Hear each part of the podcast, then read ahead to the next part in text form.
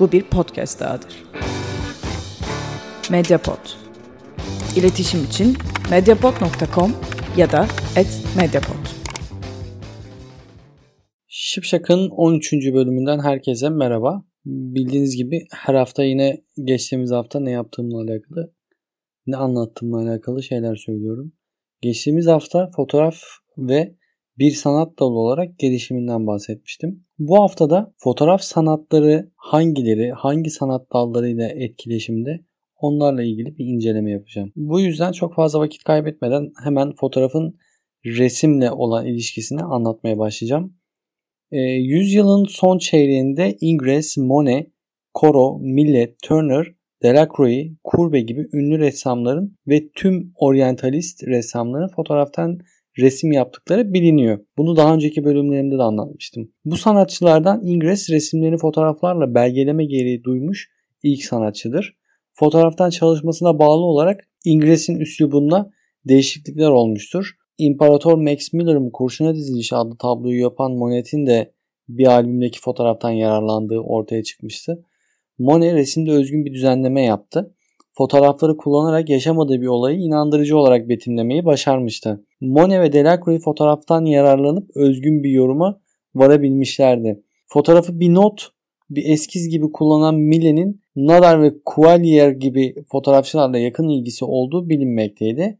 Gustav ve Courbet aynı zamanda fotoğraftan yararlanarak canlı model tutma masrafından kurtulmuş oluyordu. Bu gerçekçi ressam 1855 yılında yaptığı büyük boyutlu İşlik adlı tablosunun en önemli figüründe Julian Walde Villeneuve çıplak kadın fotoğrafı çalışmasını kullanmıştı.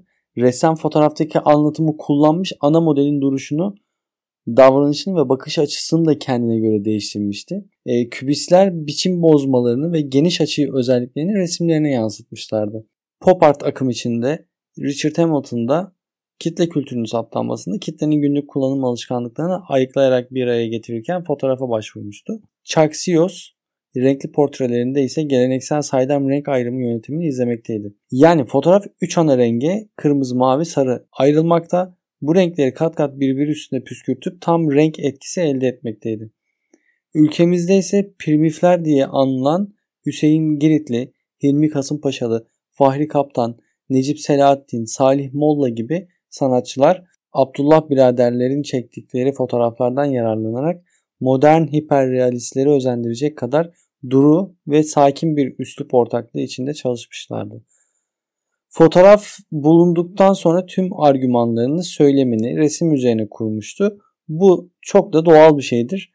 Çünkü fotoğraf için insanların düşüncesi mekanik yolla elde edilen resimde.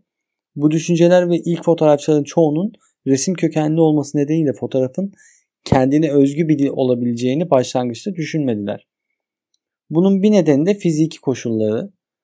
Enstantane süresinin film duyarlılığının düşük olmasına bağlı olarak uzun poz sürelerine gereksinimi olmasındandı. Binlerce yıllık resim geleneği üzerine kurulmaya çalışılan fotoğraf doğal olarak düşünceleri ve tepkileri de beraberinde getirmişti. Bütünsel anlamda resim ressamın kendine özgü yöntemi olarak kendini açığa vurmak durumundadırlar. Burada ressamın yöntemini kendi evrenine dayanan gerçeklik kavramının peşinde Kartezyen mantığının öngördüğü ilkelerden daha esnek ilkelere göredir. Bunu 2000 yılında Hote söylemiştir.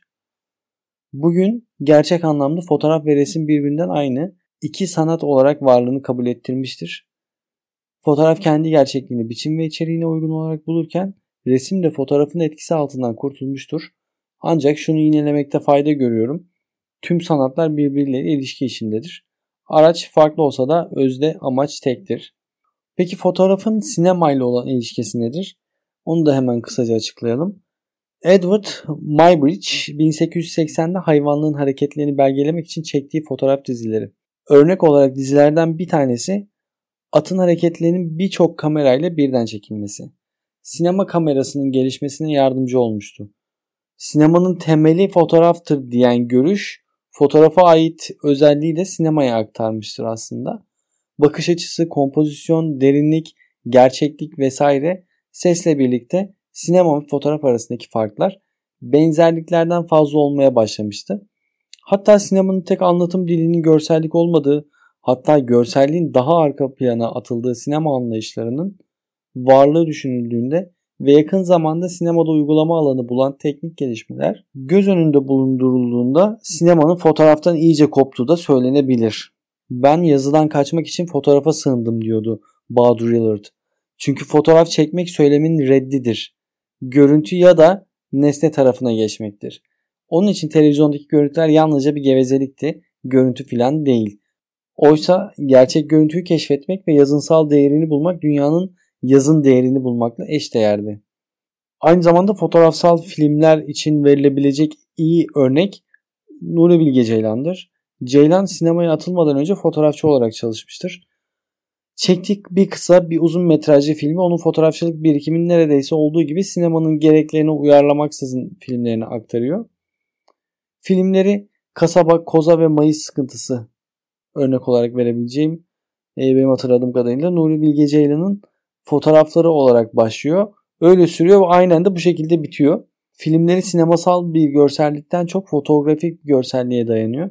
Nermin Saatçıoğlu kasaba filmi için bunun sinema filminden çok bir fotoğrafçının sinema adına deneysel olmayan bir denemesi olarak hatta belki de sinemanın olanaklarını kullanarak fotoğraf adına gerçekleştirilmiş bir deneysel çalışma bir tür konulu saydam gösterisi olarak düşündüğünü ifade etmişti. Sinema ve fotoğraf estetiği metafizik karşıtlıklar barındırmasına rağmen fotoğrafik estetik sinemada bu şekilde yanlış da kullanılabiliyor. Sinema ve fotoğrafın metafizik karşıtlıkları ne peki derseniz birincisi fotoğraf dış gerçekliğinin dondurulmuş halidir. Dış zamana göndermeler yapar. Sinema ise kendi içi zamanına gönderme yapan devingen bir süreçtir. Sinemada sürecin içindeyiz. İkincisi her fotoğraf kendi öyküsünü saklar. Ama bir tek fotoğraftan yüzlerce öykü yaratabiliriz. Sinema ise kendi öyküsünü süreç içinde açıklar. Fotoğraf yakalar, sinema ise çekilirken şimdi ve buradayı ıskalar. Anı asla yakalayamaz. Çünkü bir süreçtir. Üçüncüsü fotoğrafla nesnel bir ilişki kurulabilir. Bir nesne olarak fotoğraf ve karşısında onu görüp değerlendiren bir özne vardır. Sinemada ise özne sinematik zaman ve uzam içinde erir. Dördüncüsü yine Saatçıoğlu'nun dediği gibi sinemada görsellik bir amaç değil araçtır. Sinema rüya görme deneyimidir. Esin kaynağı olarak Antonioni Cortazar'ın bir kısa öyküden aslına bakılırsa belki de bu öyküde betimlenen bir fotoğraf karesinden esinlenerek uzun metrajlı bir film yaratmasıdır. E, sinemacı fotoğrafçılara, fotoğrafçı sinemacılara Nuri Bilge Ceylan, Raymond Depardieu, Stanley Kubrick, Jerry Schwartzberg, Henry Cartier-Bresson gibi ünlü isimlere örnek verebiliriz. Ee, peki sinemanın fotoğrafı nedir? Film setlerinde fotoğrafa yüklenen görevi 3 başlık altında topluyoruz. Filmden kareler yansıtmak, süreklilik için kılavuzluk etmek ve kamera arkasını görüntülemek. Filmin en can alıcı, seyirci çekecek sahneleri belirleniyor. Bu fotoğraflar filmi tanıtmak, seyirciye neyle karşılaşacağı hakkında ipucu vermek gibi görevler üstleniyor. Sinemada bir saniye 24 kare akıyor. Bu nedenle filmin önemli sahneleri fotoğraflanmaktadır. İster sinema ister fotoğraf onları var eden teknolojiyi bir yana bırakın. Keşfedilmelerinin ardında ne kadar basit ne kadar insani bir neden yatar. Sözün yetmediği yerde gözümüzle tanık olduğumuzu bir başka zamanda bir başka yerde bir başka insan aktarabilme arzusu ve eğer zaman içinde kendi dilini ve ekollerini oluşturmuş birbirinden çok ayrı iki disiplin haline gelmiş olan fotoğraf ve sinema aslında hala kardeş kalan bir yön varsa da onu bu insani dürtüde aramalı. Programın başında da dediğim gibi fotoğrafın artık sanat dalı olarak gelişiminden bahsettikten sonra hangi sanatlarla etkileşimde olduğunu anlatmaya başlamıştık. Yavaş yavaş resimden, sinemadan bahsettik. Şimdi bir de fotoğrafın edebiyatla olan ilişkisinden bahsedelim. Her fotoğraf karesinin bir öyküsü var. Fotoğrafçı giriş gelişme sonuç bağlamında görsel imgeleri kullanarak hikayeyi anlatıyor aslında. Her fotoğrafçının anlatacak bir hikayesi vardır. Üretilmiş fotoğraflardan onu tüketen insanlarca farklı birçok öykü çıkarılabilir. Türk polisiye romancısı Ahmet Ümit basın fotoğraflarından ilham alarak parçaları bir araya getirip hayali sahneler üretmesiyle romanlarını oluşturduğunu savunmakta.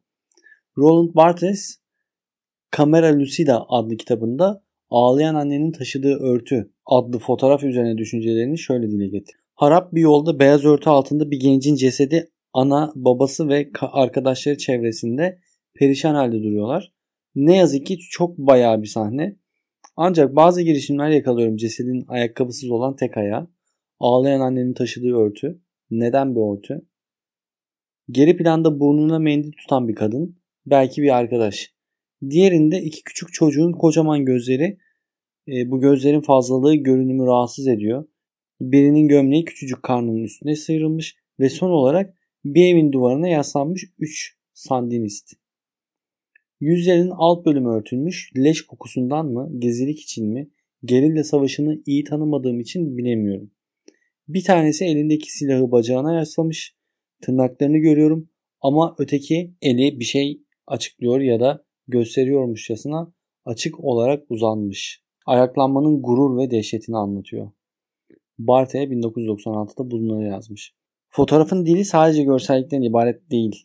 İç topluma, çağa, mekana ve bireylere ilişkin bilgilerle yüklüdür. Evrensel kurallarla dolu okumalar olduğu gibi yoruma açık fotoğraflar da vardır. Ancak değişmeyen gerçek fotoğrafın bir dil yetisine sahip olmasıdır bence. Fotoğraf yıllarca süren savaşın sonunda kendini ifade edebilen ve fotoğrafa bakan kişi tarafından da okunabilen bir dile ortak kodlara sahip olabilmiştir. Bir diğer sanat dalı heykel. Heykeltıraşlar çağlar boyunca çamura, taşa, demire, tahtaya hayat verdi. Başka bir kimliğe dönüştürdü onları. Bu yaratılış sürecinde en önemlisi ve en önemli yardımcıları da elleriydi. Çamur yoğuran, demir döven, taş kıran, tahta yontan elleri. Plastik sanatlar içinde 3 boyutlu olmasıyla fotoğraftan ayrılan heykel gerçekçi yönüyle fotoğrafa yaklaşır. Fotoğraf ve heykel arasındaki ilişki heykellerin fotoğraflarının çekilebilip sergilenebilmesi ve güzel sanatlar da dahil bu sanatı kendi adına benimsemiş kişilerin yaptıkları çalışmalarında fotoğrafı model olarak kullanmalarıydı. Yakın çekim fotoğrafları özellikle portre çalışmalarında heykeltıraşa yardımcı olmaktadır. E, fotoğrafın bir de tiyatroyla olan ilişkisinden bahsedeceğim çok kısa. Fotoğraf sanata resimle değil tiyatroyla dokunur. Nipse ve Daguerre hep fotoğrafın kökenine yerleştirilmişlerdi. Şimdi Daguerre Nipse'nin buluşunu devraldığı sırada tiyatro meydanında ışık gösterileriyle ve hareketlerle canlandırılan bir panorama tiyatrosu yönetiyordu. Kısaca kamera obskura aynı anda üçü de sahnenin sanatı olan perspektif resim, fotoğraf ve diorama üretiyordu. Ama fotoğraf bana tiyatroya daha yakınmış gibi geliyorsa ve belki de bunu tek gören benim, bunun nedeni tekil bir aracıdır, ölüm. Tiyatroyla ölüler kültü arasındaki ilk ilişkiyi biliriz. İlk oyuncular ölü rolü oynayarak kendini topluluktan ayırırlardı. Kendine makyaj yapmak kendini aynı anda hem canlı hem de ölü olarak göstermek demekti. Totem tiyatrosunun beyazlaştırılmış büstü, Çin tiyatrosundaki yüzü boyalı adam Hintli Kata Kali'nin pirinç makyajı, Japonların no maskesi. İşte fotoğrafla da aynı ilişkiyi buluyorum ben. Onu ne kadar canlı gibi yapmaya çalışırsak çalışalım ve bu canlı gibi olma çılgınlığı ancak ölümü kavramamızın mitsel bir yansıması olabilir. Fotoğraf aslında ilkel bir tür tiyatro, bir tür canlı tablo. Altında ölüleri gördüğümüz hareketsiz ve boyalı yüzün bir temsilidir, demiş Barthe 1996 yılında. Fotoğraf tiyatroya tasarımı için oyuncu, sahne ve dekorların fotoğraflarını çekerek yardımcı olur. Güzel Sanatlar Fakültelerinde tiyatro bölümüyle birlikte çalışan fotoğrafçılar vardır. Evet fotoğrafın etkilendiği sanat dallarından kısaca bahsettim bu hafta. Geçtiğimiz haftanın devamı olarak aslında düşünmüştüm bu programı böyle hem kısa hem öz hangi sanat dallarından etkilendi fotoğraf ve hangi sanat dallarıyla ilişkili onları anlatmak istedim. E, bugünlük anlatacaklarım bu kadar. Bir sonraki programda tekrar görüşelim. Yine anlatacaklarım var size. Son olarak beni UG Sengul ve Obscura Agency linklerinden Instagram'da takip edebilirsiniz. Soru ve görüşleriniz, önerileriniz için de sipsakpod.gmail.com adresine mail atabilirsiniz. E, attığınız tüm mailleri değerlendirip bir sonraki programda cevaplandıracağım. O zaman bu haftalık bu kadar diyelim. Bir sonraki bölümde görüşmek üzere. Medyapod'un podcastlerine Spotify, Google Podcast, iTunes ve Spreaker üzerinden ulaşabilirsiniz. Medyapod'u desteklemek için patreon.com slash medyapod.